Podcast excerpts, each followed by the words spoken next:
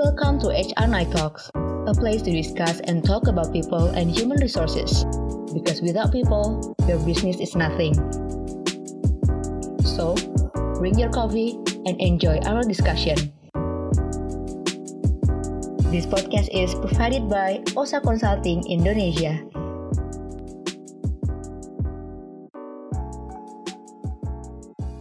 Selamat datang teman-teman di HR Night Talks yang nggak night ya. Mbak Talita gimana kabarnya? Alhamdulillah baik.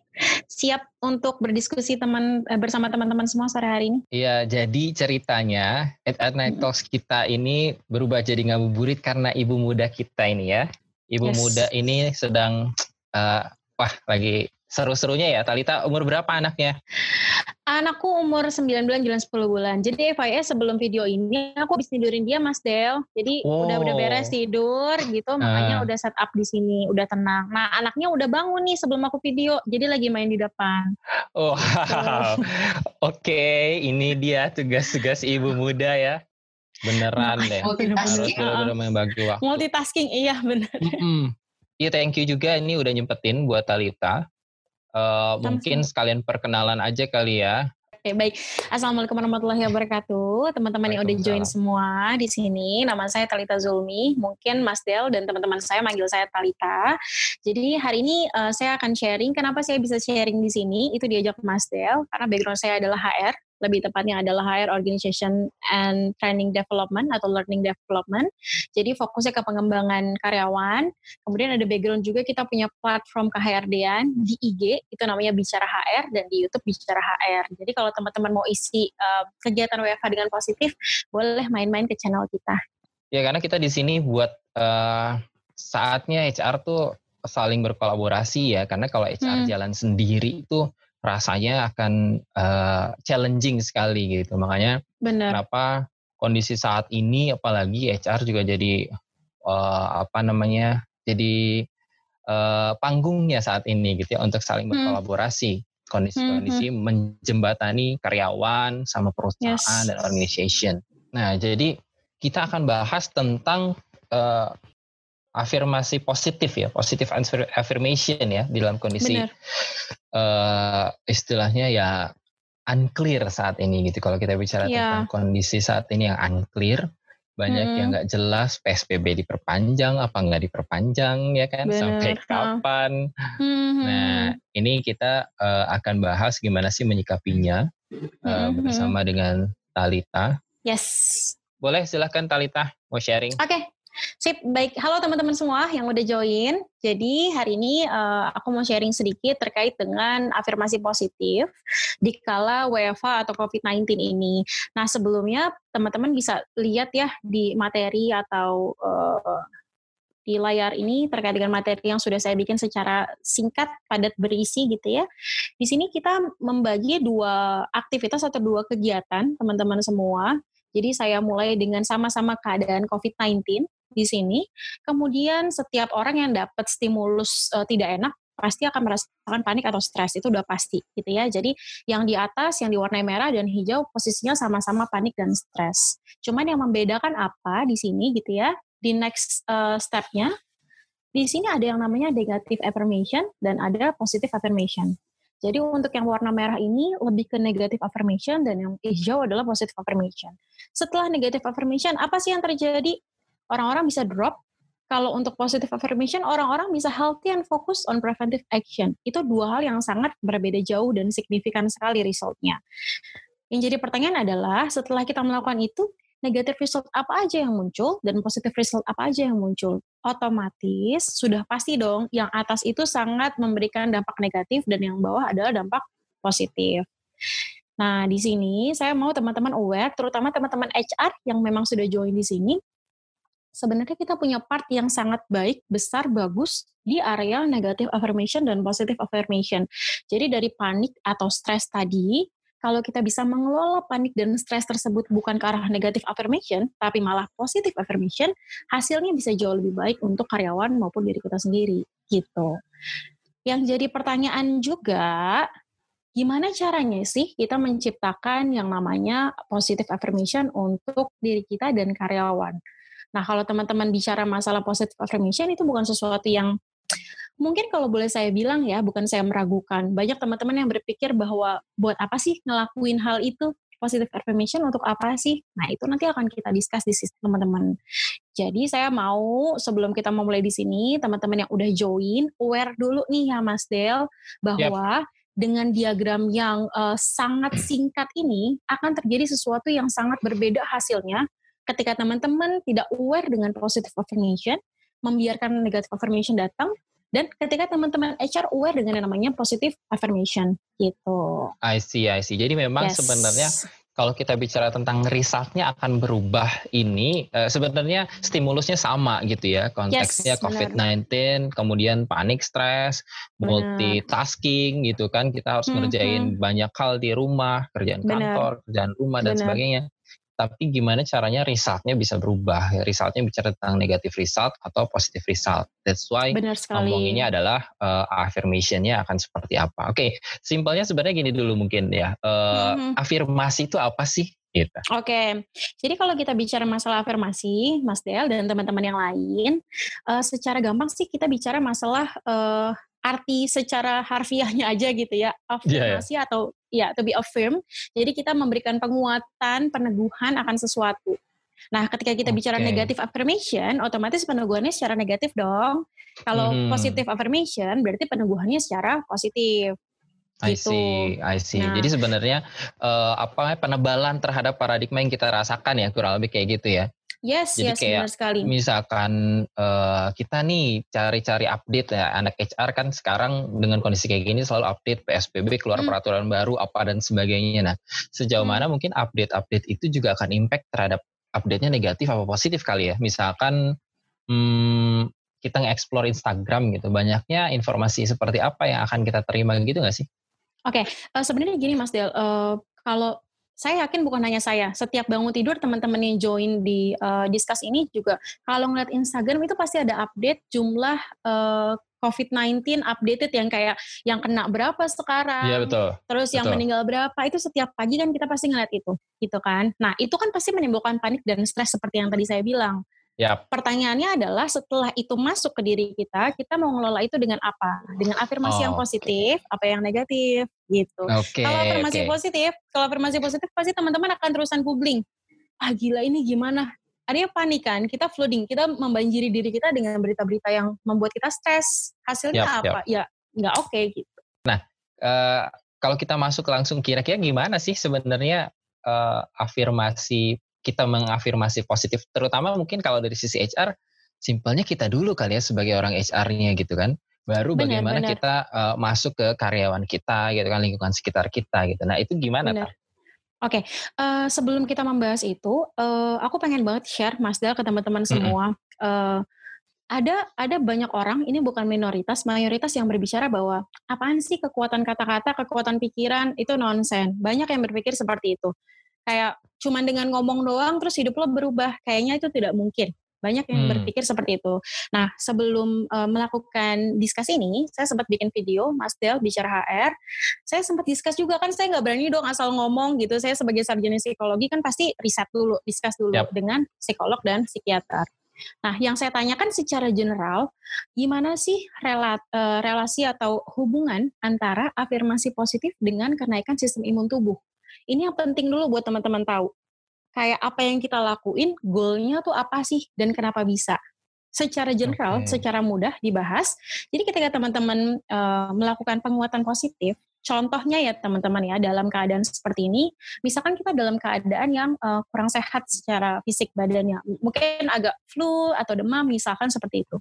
Nah, yep. kita melakukan afirmasi positif ke diri kita seperti mengucapkan saya sehat, saya baik-baik saja, kondisi hmm. saya dalam keadaan baik, itu adalah afirmasi positif dengan bentuk okay. self talk atau inner dialogue. Jadi kita ngomong ke diri kita sendiri. Itu salah satu contoh oh, komunikasinya. Ya. Yeah, yeah, nah, yeah. dengan dengan melakukan itu secara tidak langsung kita menarik napas, mengeluarkan napas secara teratur, tubuh kita menjadi rileks, teman-teman. Dalam kondisi rileks ini, yang namanya hormon endorfin akan diproduksi oleh tubuh. Gitu. Hmm. Jadi hormon endorfin keluar, diproduksi tubuh, yang namanya hormon adrenalin itu uh, di, dicegah oleh tubuh untuk keluar. Hal ini menyebabkan apa? Korelasinya langsung ke masalah sistem imun tubuh. Jadi ketika di tubuh kita nih kita feel happy, kita bersyukur, kita um, menjalani kehidupan ini ya udah uh, dengan dengan happy aja dan tidak stres, sistem imun tubuh kita akan menang, meningkat dengan sendirinya gitu. Itu adalah uh, korelasi antara afirmasi positif dan uh, meningkatnya sistem imun tubuh. Jadi itu sebenarnya sangat penting untuk dilakukan gitu. I see. Jadi secara research itu impact ya sebenarnya sudah di research bahwa kata kata-kata atau ngomongin-ngomongin uh, kita bicara tentang self talk itu impact terhadap uh, tadi yes. hormon endorfin, kemudian yes. kita ya imun tubuhnya lebih kuat itu impact banget ya. Ada iya. researchnya yeah. berarti ya ada korelasinya. Jadi yeah. jadi mm -hmm. jadi mungkin yang menjadi yang menjadi korelasi utama bukan kata-kata yang masuk ya. Kata-kata yang masuk itu menenangkan. Jadi sehingga sistem tubuh kita menangkap kita dalam keadaan rileks. Ketika rileks, hormon endorfin keluar gitu. Okay. Itu korelasinya. Nah, uh, satu tambahan juga Mas Del, ada yang sempat kemarin saya live bicara HR, ada yang nanya gini, Mbak, gimana kalau kita sudah afirmasi positif tapi tidak terjadi perubahan apa-apa? Ada yang yep. ada yang bertanya seperti itu. Mungkin teman-teman HR juga yang kupingnya tebel-tebel akan akan dengar banyak dari karyawannya gitu ya. Aduh, gue dicoba tapi nggak bisa. Nah, iya benar ya. Yang yang perlu saya garis bawahi di sini gini teman-teman semua. Uh, afirmasi positif itu tidak merubah hasil, tapi memberikan potensi pada hasil. Gitu. Oke. Okay. Jadi ketika kita bilang kita mau sehat, itu memberikan potensi kita untuk sehat. Tadi hormon kita e, berproses, sistem imun tubuh bagus. Tapi ketika potensi ini tidak diolah dengan olahraga teratur, makan yang benar, gitu ya, menjaga lifestyle kita, apa mungkin kita menjadi sehat? Kan kecil kemungkinan gitu. I see. Jadi sebenarnya Jadi, uh, ini part of faktornya ya bahwa part yes. of faktornya adalah in yes. mind kemudian self talk ini akan membantu. Sedangkan memang ada faktor-faktor lain juga yang tidak bisa Bener. kita kesampingkan gitu. Bener. Dan mikir juga wah mana gue udah bilang-bilang diri gue sehat-sehat sakit juga ya lu yes, begadang juga gitu kan. Benar. Iya iya iya. Jadi ya, sebenarnya gitu. uh, lebih ke arah uh, ini adalah faktor yang uh, impactful untuk uh, kita tetap bisa getting a positive result tadi ya sesuai yes. dengan uh, uh, slide yang ada di sini. Oke, okay, oke. Okay, benar, okay. benar, benar. Dan uh, dan satu lagi teman-teman ini mungkin menjadi sesuatu yang perlu disesali sekarang. Kenapa? Karena kita harus menyadari banyak banget faktor yang kita lakukan sebagai preventive action corona atau COVID-19, terutama HR yang beli hand sanitizer, beli masker, beli obat-obatan, beli vitamin untuk karyawan-karyawannya itu kan banyak dilakukan dan itu yeah. costly meng Betul. menggunakan biaya. Tapi kalau teman-teman dari awal sudah aware dengan yang namanya positive affirmation, itu sama sekali tidak memakan biaya. Hanya tinggal Betul. bagaimana kita menerapkan itu ke karyawan-karyawan kita gitu. Oh, makan energi untuk awal ya. Banget. untuk meyakinkan orang-orang gitu kan yang pada hmm. uh, yang gak gampang untuk kita yakinkan untuk influence mereka gitu kan. Oke. Okay. Nah, kita bicara tentang influence nih. Kita bicara hmm. tentang kitanya sendiri secara HR udah percaya gitu ya, positif hmm. uh, affirmation bahwa self talk ini akan impact terhadap daya tahan tubuh gitu. Kemudian uh, hmm. result hmm. yang lebih health gitu kan. Nah, hmm. lalu how to communicate this gitu with uh, our uh, sama karyawan-karyawan kita atau lingkungan sekitar kita gitu ya. Apa yang okay. bisa uh, biasanya kan banyak uh, denialnya dari mereka juga ini. Nah, gimana ini? Benar, benar, benar. Kalau kalau dari saya pribadi ya, mungkin saran untuk teman-teman semua, uh, yang namanya positive affirmation itu tidak bisa uh, sebuah paksaan. Ya, jadi yang gimana caranya orang mau relax dan feel happy kalau dipaksakan kemungkinan besarnya sulit kan. Betul. Kalau secara advance lebih besarnya lagi itu ada yang namanya proses hipnosis, tapi kita tidak membahas itu karena itu udah beda beda hal ya. Jadi kalau ditanya bagaimana caranya, pertama uh, ketika orang merasa comfort dengan kita, itu jauh lebih mudah memberikan masukan-masukan positif. Nah, hmm. jadi yang harus HR lakukan dalam kondisi kayak gini, ya menjadi garda terdepan dan keluarga terbaik untuk karyawannya.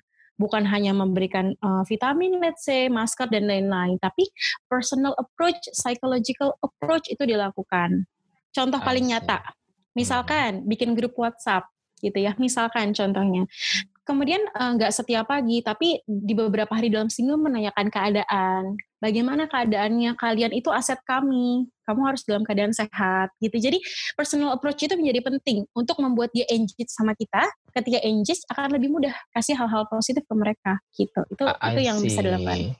Jadi jadi sebenarnya kalau kita bicara tentang tadi ada beberapa hal bahwa yang perlu kita sadari sebagai HR, eh, hmm. kemudian kita lihat bahwa people itu ya bukan robot gitu ya. Artinya yes. sibuk dengan yang namanya uh, task list, kemudian perubahan uh, bisnis proses, kemudian hmm. uh, lu hmm. harus uh, isi uh, apa namanya from uh, check in gitu ya kerjaan lu hari hmm. ini apa aja misalnya kayak gitu kan. Terus hmm. apa yang hmm, udah hmm. selesai nggak hanya monitoring di sana aja, tapi yes. kita harus masuk ke mereka bahwa ya mereka juga uh, people dan manusia ya human yang hmm akhirnya kita jadi orang yang ya biasa tempat curhat ya kalau HR ya. Benar, benar. Tapi sebenarnya itu indikator bahwa kalau HR jadi teman curhat, indikator yang cukup baik nggak sih Tal?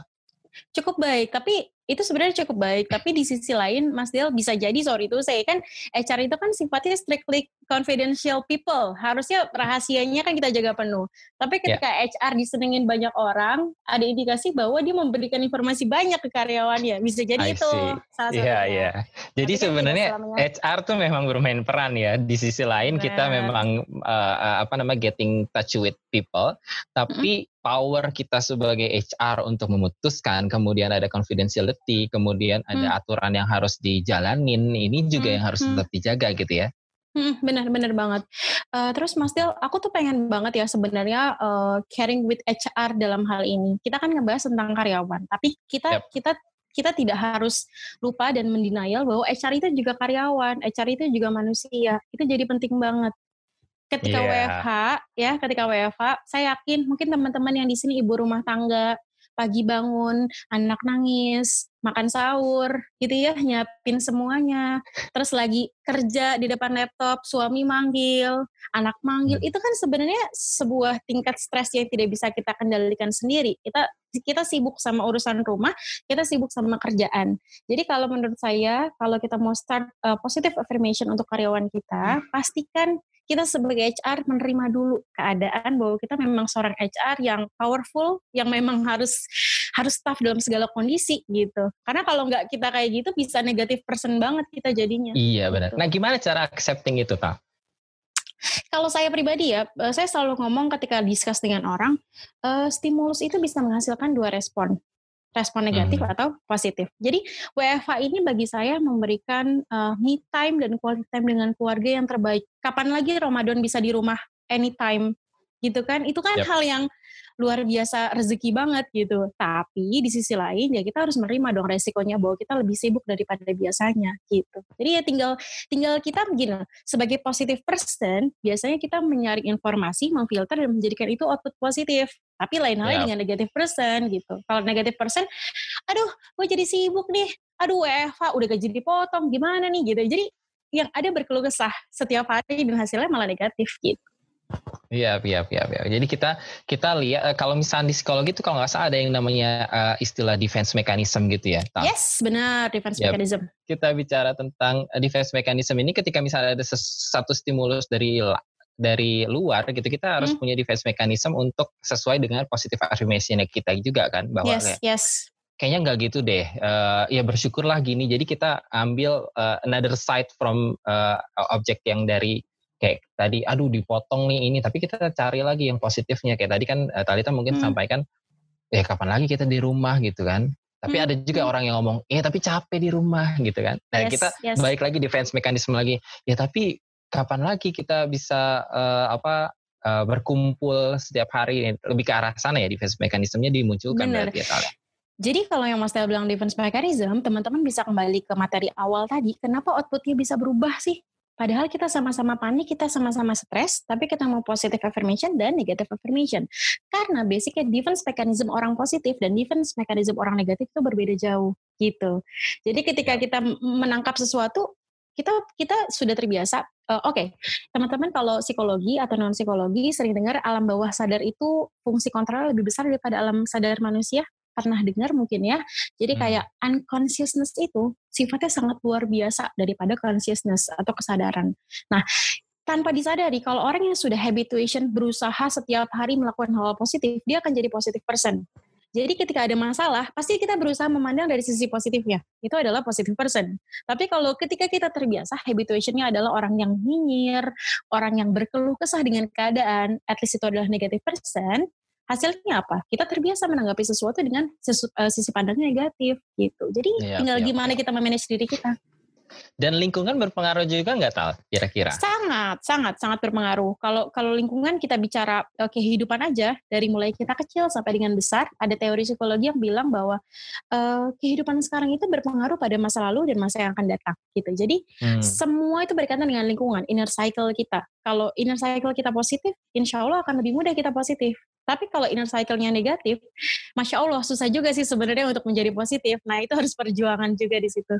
I gitu. see. That's why sebenarnya ya kita secara uh, secara individu harus berusaha untuk uh, giving a positive affirmation untuk kita sendiri. Yes. Tapi di sisi lain kita juga uh, harus mulai uh, berkolaborasi, mencari uh, apa namanya lingkungan yang juga positif sehingga itu akan lebih mudah dijalanin gitu kan sih kurang lebih ya. Benar, benar. Tapi kalau untuk uh, HR roles and responsibility di sini Mas kan sebenarnya yang menciptakan culture keadaan di perusahaan itu salah satunya HR. Ya. Jadi PR besar kita adalah gimana kita menciptakan lingkungan yang positif untuk menghadirkan orang-orang yang positif gitu. Betul. Jadi jangan kita berharap orang-orang positif untuk membentuk lingkungan yang positif, tapi gimana HR ini membentuk lingkungan untuk mengapproach orang-orang untuk jadi positif. Gitu. Yap, makanya at least sebenarnya kita kayak gini coba berkolaborasi sama sama HR gitu kan discuss gitu adalah part of untuk kita juga uh, ya kita sebagai HR juga butuh gitu afirmasi positif dari lingkungan bener, gitu kan sehingga bener, bener. ketika kita balik lagi ke perusahaan masing-masing ketika kita balik ke organisasi masing-masing kita punya energi yang bisa lebih besar untuk create the culture itself kan untuk sebenarnya untuk perusahaan gitu atau karyawan yang ada bener. di sana ya benar sekali oke okay, oke okay. uh, eh, terus uh, mungkin tadi ya uh, dari sisi kita udah coba siap secara HR-nya sendiri nah kita hmm. mulai masuk tadi mulai masuk lagi ke arah uh, ke karyawan kira-kira ada nggak best practice-nya gitu ya selain tadi kan hmm. udah disampaikan sama uh, Talita bahwa yang penting kita bisa getting trust-nya mereka sehingga hmm. kita bisa hmm. menyampaikan hmm. sesuatu yang positif nah kalau hmm. dari sisi uh, mungkin sistem atau apa ya uh, hmm. action gitu ya secara hmm. best practice-nya kira-kira di perusahaan kita bisa melakukan apa ya karena misalnya ada beberapa yang uh, series kemarin kalau nggak salah sempat kita diskusi hmm. juga uh, tentang mirip-mirip hal ini ya kita hmm. udah bikinin uh, grup gitu ya tadi kan disampaikan kita udah bikinin challenge challenge gitu ikutan challenge hmm. TikTok apalah biar seru katanya gitu kan hmm. Hmm. tapi hmm, tetap hmm. aja produktivitas menurun mereka uh, tetap aja ngeluh gitu karena di ya tadi yes. di rumah kondisinya setiap orang berbeda-beda gitu. Culture-nya mm-hmm. uh, nggak bisa kayak di dalam sebuah perusahaan yang kita bentuk, tapi kan ada yes. ada culture di rumah masing-masing juga yang punya uh, berbeda-beda. Nah, kira-kira ada best practice apa ya? Oke, okay. uh, eh, sebenarnya kalau kita bicara masalah HR, human resource, kita terbiasa dengan yang namanya adjustment and flexibility. Kalau dalam kondisi seperti ini, Mas, gitu ya, kan kita selalu di tengah-tengah nih antara manajemen dan karyawan gitu kan. Yep. Sebenarnya dalam kondisi kayak gini, uh, approaching yang terbaik adalah mengadjust sedikit masalah produktivitas. Kalau menurut saya, Kenapa? Okay. Karena kita tidak bisa memaksakan atau mempressure karyawan untuk menjadi karyawan ketika dia berada di rumah, apalagi dalam kondisi seperti ini, gitu. Tapi hmm. bukan berarti menjadi alasan karyawan untuk tidak produktif ya. Ini hmm. adalah bentuk uh, apa ya rasa sayang perusahaan, uh, peduli perusahaan bahwa oke okay, gue mengadjust sedikit untuk masalah produktivitas, tapi lo tetap kerja dengan baik ya gitu. Adjustment itu sebenarnya uh, penting Kenapa? Karena tadi kan udah kita udah caring gitu ya dengan omongan kita udah caring di WhatsApp misalkan WhatsApp grup dan lain-lain gitu. Tetapi kalau nggak ada aksi buat apa kan gitu kan Betul. karyawan kan menunggu Betul. aksinya gitu. Yeah. Nah, mungkin salah satunya adalah dengan tidak fokus kepada produktivitas melulu, tapi fokus pada keadaan karyawan seperti apa, bagaimana mensupport untuk produktif gitu. Lebih ke arah sana sih. Mas Oke, okay, jadi mungkin kata kuncinya tadi mungkin saya ambil adalah tidak hanya produktivitas melulu gitu ya. Yes, yes, yes benar. Karena, karena karena kita manusia. betul, karena sebenarnya kan kalau kita bicara tentang perusahaan, kalau kita bicara hmm. tentang HR juga kita harus lihat uh, bisnis kita cash flow-nya bisa sampai mana gitu ya.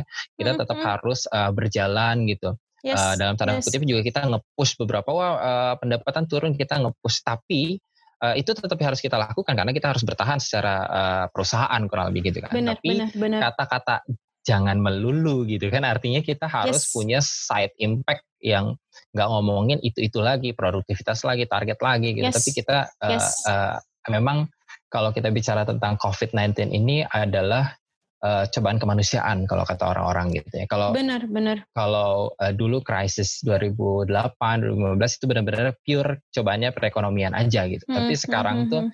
cobaannya masuknya ke kemanusiaan, ke leadership gitu. It's all about yes. people di dalamnya gitu. Memang yes, yes, benar. arah sana ya. Jadi tidak melulu ya kayak kemarin yes. mungkin di seri satu kita sempat bahas juga tadi tadi. Seri hmm. satu salah satunya adjustment bahwa kita harus melihat bisnis proses mana yang bisa kita uh, apa namanya uh, switch gitu mana WFH dan hmm. sebagainya dan kita hmm, lihat hmm, hmm, Uh, fleksibilitas dari karyawan itu sendiri dan adjustment hmm. itu harus berdasarkan secara bisnis dan juga secara people kurang lebih kayak gitu kali ya. Benar, benar. Itu benar banget. Dan mungkin tambahan sedikit Mas Del, uh, tadi ini berkaitan dengan komunikasi uh, setiap karyawan dan perusahaan. Contohnya tadi kita, saya sempat, saya bilang Mas Del sebelum live di sini, saya sempat live IG untuk pembahasan industrial relation gitu ya. Yep. Balik lagi ketika bicara hubungan antara perusahaan dan karyawan, itu adalah bicara tentang masalah komunikasi yang baik itu seperti apa gitu. Yep. Dan yang satu lagi adalah respect dalam kondisi kayak gini, kita sebagai karyawan itu pasti tahu diri kok. Perusahaan saya tetap ngebayar saya, saya tetap bekerja, masa iya saya tidak menghargai pekerjaan saya harus bagaimana. Jadi mungkin yang di sini adalah sudut pandang manusia dewasa yang harus digunakan. Yang tetap iya. responsibility-nya yeah. bagus, tanggung jawabnya bagus, respect-nya bagus, menghargai gitu ya. Tapi ya tetap karyawannya um, uh, respect dengan perusahaan, tapi perusahaannya juga jangan menjajah karyawannya. Perusahaannya yeah. juga harus mengadjust bahwa ada sesuatu yang perlu saya adjust sedikit dalam kondisi seperti ini gitu. Karena tadi ya uh, touching tentang hati, perasaan, psychological itu penting banget untuk karyawan dalam hal atau uh, keadaan seperti ini. Gitu. Oke, artinya adalah kita sebagai HR juga perlu me, apa namanya melihat bersama-sama perusahaan kita terhadap yes. karyawan bahwa karyawan ini tuh orang dewasa loh gitu. Mm-hmm. Kita harus trust sama mereka. Artinya yes. kalau kita giving the best, mereka juga akan giving the best gitu. Kita nggak terlalu mikirin yang Bener. namanya take and give. Aduh, uh, yes. mereka gini nggak ya? Mereka biasanya suka kabur-kaburan, susah diatur apa dan sebagainya. Tapi trust yes. ini jadi penting banget bener, untuk kita bener. sampaikan ke mereka. Artinya ya karyawan-karyawan yang memang juga mengambil kesempatan akan terlihat juga sih pada dasarnya kan ujung-ujungnya. Bener, gitu. bener. Human being mas, itu itu sesuatu yang gak bisa kita hindarin kan. Tapi yep. uh, manusia yang baik akan tetap menjadi manusia yang baik kan dalam yep, hal ini. Betul, gitu. betul. Oke, okay, uh, eh, jadi sebenarnya kalau kita bicara tentang tadi, uh, mungkin saya mewakili ya. Kalau misalnya ada karyawan-karyawan yang karena ini bicara belief juga sih ketika hmm, kita bicara. hmm, hmm. bisa kok self talk ini kita ini imun tubuh dan sebagainya. Terus ada yes. karyawan-karyawan biasa lah toxic employee kalau yes, kita yes, bahas di, di, di HR nah bagaimana kita memanage uh, si toxic employee ini gitu? While sebenarnya mereka nggak ada di dalam sini di dalam perusahaan maksudnya hmm, mereka juga bisa lakukan chat-chat dan uh, apa namanya provoke-provoke tertentu hmm, gimana kita hmm, hmm. bisa manage itu? Oke, okay. uh, eh, sebenarnya kita sebagai HR pasti bisa melihat sih Mas kayak komposisi toxic employee dengan ya good employee itu berapa besar presentasinya. Kalau ternyata dalam perusahaan kita kita menemukan 60 banding 40 persen, yang toksiknya yep. juga banyak nih gitu. Itu pasti sulit banget untuk kita mengapproach dia untuk ikut kita paling yang bisa kita lakukan adalah ya kita tetap fokus pada proses perubahan untuk uh, good people-nya gitu. Jadi yang kita pegang adalah yang 60% ya. Harapannya apa si good people ini bisa jadi uh, apa namanya role model untuk teman-teman yang 40% itu. Saya yakin kok dengan habituation ya dalam psikologi itu selalu percaya dengan habituation, pembiasaan setiap hari dilakukan dengan sabar itu harus harusnya akan merubah. Nah, yang tadi 40% itu uh, berkurang 30%, 20%, 10% jadinya yang 10% tinggal minoritas nih dia nggak punya pilihan kan akhirnya yep. mau nggak mau dia uh, even itu fake atau tidak tetap menjadi good people di kantor gitu yeah. perlu kita isolate gak sih maksudnya kayak by manage ya. Kalau tadi kan kita hmm. fokus with uh, 60%. Yes, I am agree hmm. with that. Karena memang uh, kita uh, harus fokus terhadap 60% itu dan bahkan kita bisa getting uh, in touch atau bikin uh, apa namanya key person key person di dalam 60% yes. itu yang yes. bisa kita pegang gitu kan Benar. untuk giving a positive affirmation di dalam organisasi tapi 40% ini pasti kan mereka tidak berdiam diri ya yes, kan yes. suka berkuar-kuar dan sebagainya apakah mereka perlu kita manage walaupun energinya tidak banyak ya uh, yang kita mm -hmm. pikirkan ke mereka tapi apakah perlu kita manage dengan uh, hal tertentu mungkin di isolate atau uh, dibiarkan saja atau kayak gimana. Oke, okay. uh, sebenarnya kalau di kita di HR pasti kan kenal ya metode coaching and counseling gitu ya. Mungkin yep. kalau proses isolation itu sesuatu yang bukan untuk orang dewasa sih menurut saya, menurut aku gitu ya. Jadi mungkin dalam kondisi serumit ini gitu kita fokus kepada positive person yang 60% dan di sisi lain kita juga melakukan yang namanya counseling program untuk orang-orang yang tadi. Misalkan nggak ketemu langsung, let's say, tapi HR fokus dengan 40, 40% orang tadi. Kan lama-lama orang risih juga ya oh oke okay, yep. gue yang menjadi fokus. Nah, hal-hal kayak gitu. Tapi yang mungkin saya perlu garis bawahi uh, Mas Del, saya ngasih contoh paling simpel aja. Misalkan yep. gini, di lingkungan kita semua teman-teman uh, nggak sedikit teman-teman ngelihat bapak-bapak atau ibu-ibu yang masih mengobrol tanpa masker di lingkungan sekitar dengan jumlah cukup banyak. Misalkan seperti itu ya. Kita melihat hari pertama kita hanya melihat tanpa menegur. Hari kedua kita menegur. Kenapa? Karena itu berkaitan dengan lingkungan kita juga gitu, untuk keselamatan lingkungan kita. Kita menegur. Menegur itu adalah proses apa? Proses positif dengan approaching yang positif. Uh, Bu, yep. kok di sini kan ini kan lagi ini gitu kita jelasin. Tapi ketika dia tidak mengikuti arahan kita atau saran kita, yang kita bisa lakukan apa? Proses secara dewasa. Besok datang aja ke tempat yang sama, kita bawa masker. Ya udah Bu, silakan Pak ngobrol di sini tapi pakai masker ya, minimal meminimalisir hal, yang tidak diinginkan gitu. Jadi dengan hmm. dengan dengan tindakan langsung kadang-kadang orang akan oh oh gitu ya, gue yang salah ya berarti gitu. Hmm. Tapi tapi dengan positif approach kita ngasih masker gratis kok ke mereka kita nggak ngomongin mereka yeah. buruk gitu. Jadi hal kayak gitu itu tricky tapi bisa dilakukan sebenarnya gitu. Iya benar, tricky. Trikinya adalah kalau kita baperan juga, kita ngasihnya sosok positif tapi nyinyir ya. Yes, yes. Nih ibu biar nggak nular kan bisa kayak gitu. Iya kan? gitu kan kayak ibu ini maskernya buat ibu biar nggak nular gitu, yes, bikin kesel gitu. Nah itu yang tricky yang harus hati-hati juga ya kalau kita bicara Bener. tentang uh, positif ya ya udah being positif benar-benar positif gitu kan kan? Mm-hmm. karena kadang kita juga jadi baperan juga malah kita, mereka yang lebih galak dari kita kan karena gitu ya. iya iya. Udah jangan jangan uh, jangan nodai ya positif affirmation kita dengan hal seperti itu sayang banget kan gitu. Jadi nah, tetap being positif aja. Nah jadi jadi mungkin saya ada suka suka quotesnya kayak gini ngapain sih kita uh, apa namanya susah-susah dalam tanda kutip uh, menodai kepositifan kita dengan orang kayak gitu gitu. Yes, bener ngapain gitu. Paling kalau bukan bukan kita ngetawain jahat ya Mas Del, tapi yeah, yeah. kalau kita ngelihat orang-orang kayak gitu, paling kita cuma ketawa, haha belum positif confirmation ya telat banget gitu. Paling dalam hati kita kayak gitu aja gitu.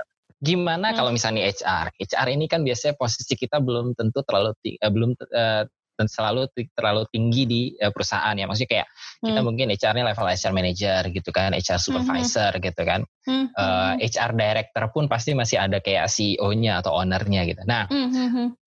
uh, gimana kalau kita ketemu sama challenge di mana leader kita sendiri itu negatif gitu? Oke, okay. uh, mungkin kalau ini bicara masalah ini ya uh, struktural ya. Dulu kalau di HR kita selalu belajar bahwa ketika kita terpetok dengan atasan kita, kita bisa naik satu level gitu.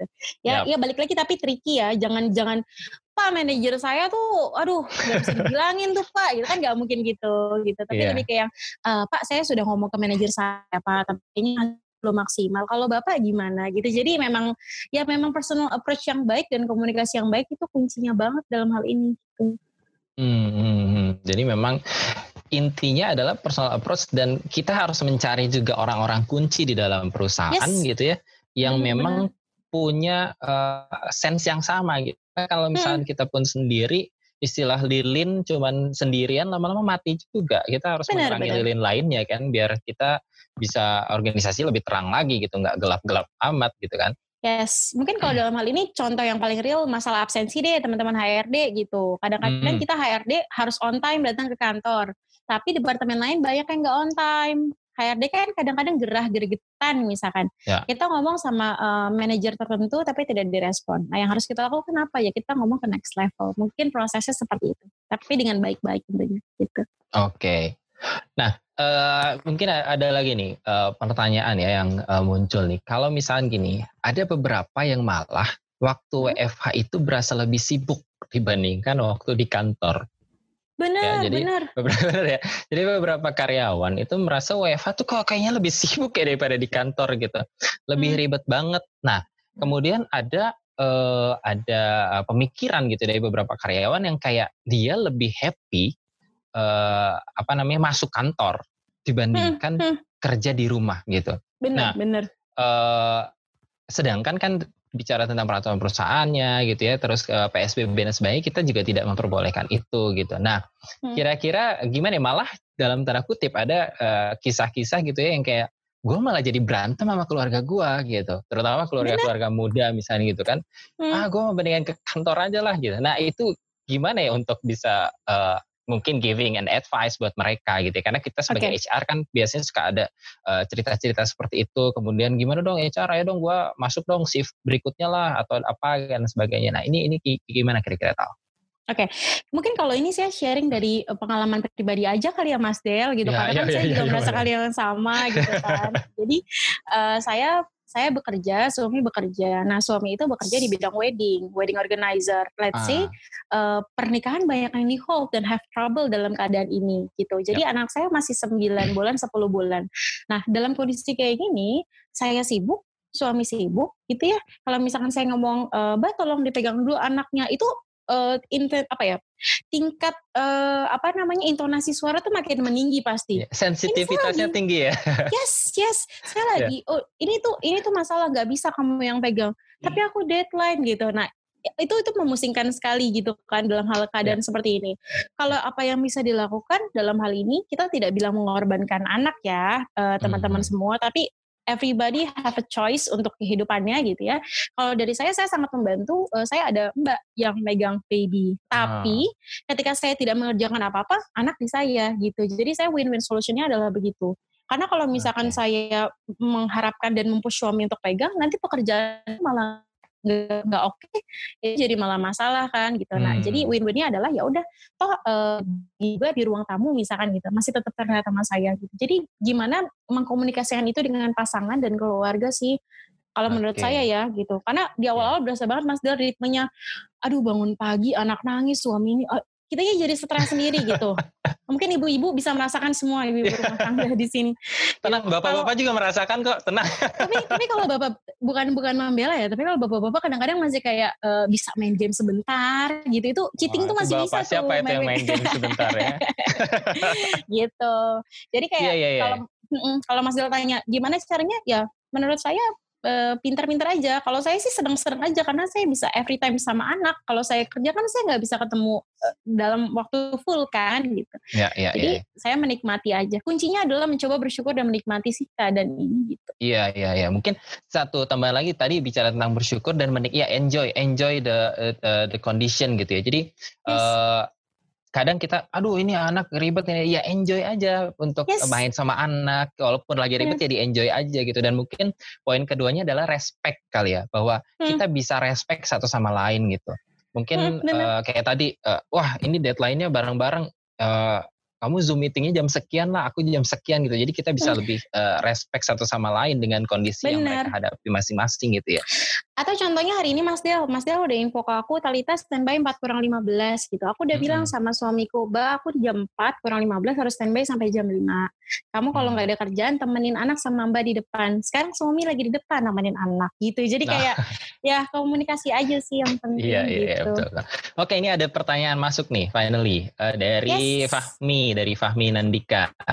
Uh, Bu Talita, saya mau menanyakan bagaimana hmm. best practice-nya jika ada kecemburuan sosial antara karyawan pabrik dan karyawan office. Oh, ini berarti uh, industri manufacturing terkait hmm. dengan WFH. Di mana hmm. mostly sekarang karyawan pabrik kan nggak bisa WFH ya karena mesin nggak ada yang bisa dibawa ke rumah gitu. Hmm. Dari segi hmm, hmm. jumlah karyawan pabrik adalah majority. Jadi yang office kayak keasikan tapi uh, suara yang lebih banyak tuh yang pabrik. Nah ini gimana mengatasi kecemburuan sosial related dengan positive affirmation yang bisa kita kasih juga gitu?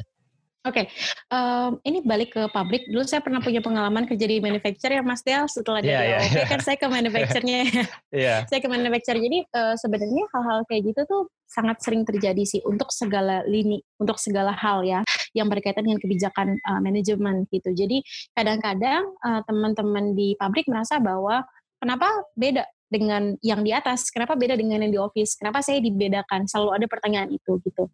Nah sebenarnya basic sekali untuk permasalahan ini adalah teman-teman eh, apa namanya yang berkaitan langsung dengan produksi itu selalu merasa bahwa gue yang menjadi apa ya eh, ibaratnya tuh pekerjaan pekerja keras perusahaan tuh gue gitu.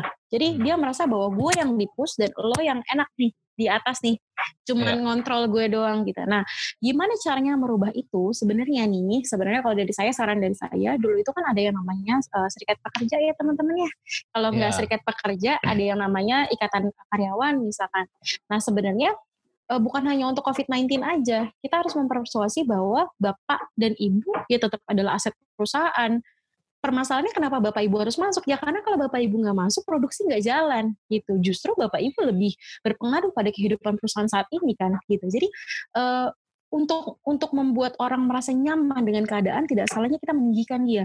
Meninggikan hmm. maksudnya kita membuat membuat perspektif yang berbeda. Bukan dia merasa ya. dia sebagai kuda yang disuruh kerja terus tapi dia sebagai aset yang kalau dia nggak kerja kita nggak dapat uang gitu. I see, Jadi, I see. nah persuasi seperti itu yang harus dilakukan. Meskipun itu tidak mudah ya, harus duduk yeah. bareng, nah, diskusi dua arah gitu. Itu okay. itu harus dilakukan. Mas Fahmi Nandika, kira-kira gimana? Ada tanggapan gitu atau gimana? Bisa langsung? Halo? Oh hilang kayaknya ya, udah di unmute tapi halo, oh, ada ada. Nah, ada. Gimana tadi? Ada tanggapan nggak? Oke, uh, mantap sih sarannya. Cuma memang oh. kalau lagi sekarang uh, agak susahnya pas waktu lagi covid, jadi kita nggak bisa ketemu langsung sama SP-nya nih. Oh, berarti yes. ada ada SP juga di sana ya? Iya ada SP-nya. Hmm. Okay. WhatsApp Mas Fahmi. WhatsAppan Mas Fahmi sama uh, apa head of SP-nya kan biasanya ada orang-orang tertentu yang influence banget buat karyawan kan. Terus-terusan di uh, WhatsApp tanya keadaan, ingetin buat karyawan tetap jaga kesehatan gitu. Personal approach biasa. Kan kita harus benar-benar personal approach sama mereka gitu. Itu harus dilakukan ya. terus. Oke, oke. Tetap semangat Mas Fahmi, tetap semangat. Terima kasih banyak. Ya, thank you Mas Fahmi ya.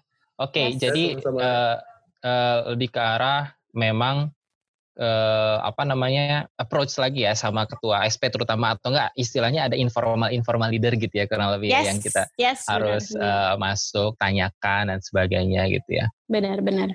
Memang uh, apa namanya sesi ini lebih psikologis banget sih kerasa ya lebih ke psikologis banget lebih ke mental uh, banget gitu dan sesuatu yang psikologis dan mental kayak gini memang perlu uh, dibiasakan ya Talita ya perlu di, hmm. dilakukan dan dibiasakan karena kalau misalkan yes. tidak dicoba dan dibiasakan ya ngerasanya ah mana sih enggak gitu karena we need hmm. belief untuk hal ini jadi belief Bener. yang paling penting lalu kita cobain Bener. dan kita biasain gitu Ya, sebenarnya kalau kayak gini kita bicara kayak relationship sih, Mas Del. Hmm. Kalau kita sudah tidak percaya pasangan kita sedikit aja, itu akan menodai semua kan, gitu. Hmm. Jadi, jadi balik lagi kalau kita tidak mempercayai kekuatan apa yang kita sebutkan ke diri kita, ya kayak ya udah mendingan gak usah dilakuin gitu ngapain Wah. karena kamu udah menodai apa yang sudah dibuat kan gitu. Iya iya. Nah, ini nih kata-kata ini nih yang saya suka.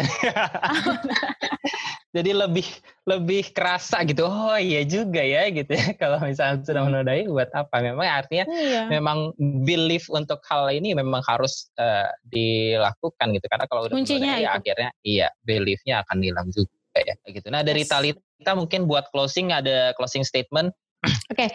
uh, eh, ini menjadi yang sangat penting sih teman-teman untuk yang sudah join hari ini gitu ya. Saya mau dari satu orang ke satu orang lagi ke satu orang hingga banyak orang yang aware bahwa ada sebuah tindakan preventive action COVID-19 atau hal-hal buruk lain yang non-cost, yang tidak menggunakan biaya apa pun. Itu hanya menggunakan kekuatan kata-kata dan pikiran kita sendiri gitu. Itu namanya adalah afirmasi positif. Jadi uh, semua yang dibahas hari ini harapan saya bisa diaplikasikan dari mulai hal-hal kecil hanya setiap bangun pagi mengucapkan bahwa alhamdulillah saya sehat, saya bahagia, keluarga saya sehat. Ngelihat kaca kita memandangi diri kita, alhamdulillah saya masih sehat gitu. Hal-hal kecil seperti itu sebenarnya uh, manfaatnya sangat luar biasa. Yang saya mau garis bawahi adalah yuk teman-teman HR jangan meragukan yang namanya afirmasi positif. Karena kalau kuncinya aja udah goyang, gimana yang lainnya gitu. I see. Thank you banget Talita. Jadi without cost we can make better ya dengan afirmasi positif kan kalau lebih kayak gitu.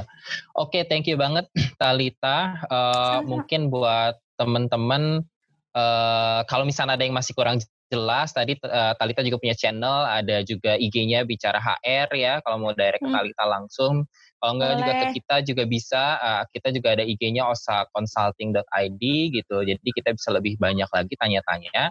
Dan hmm. mungkin series ketiga nanti kita nantikan kira-kira apa yang akan kita bahas di series ketiga. Mudah-mudahan hmm. teman-teman hmm. juga bisa eh, join lagi nanti di series ketiga. Oke, okay, yes. terima kasih banyak ya semuanya. Thank you. This podcast is provided by OSA Consulting Indonesia.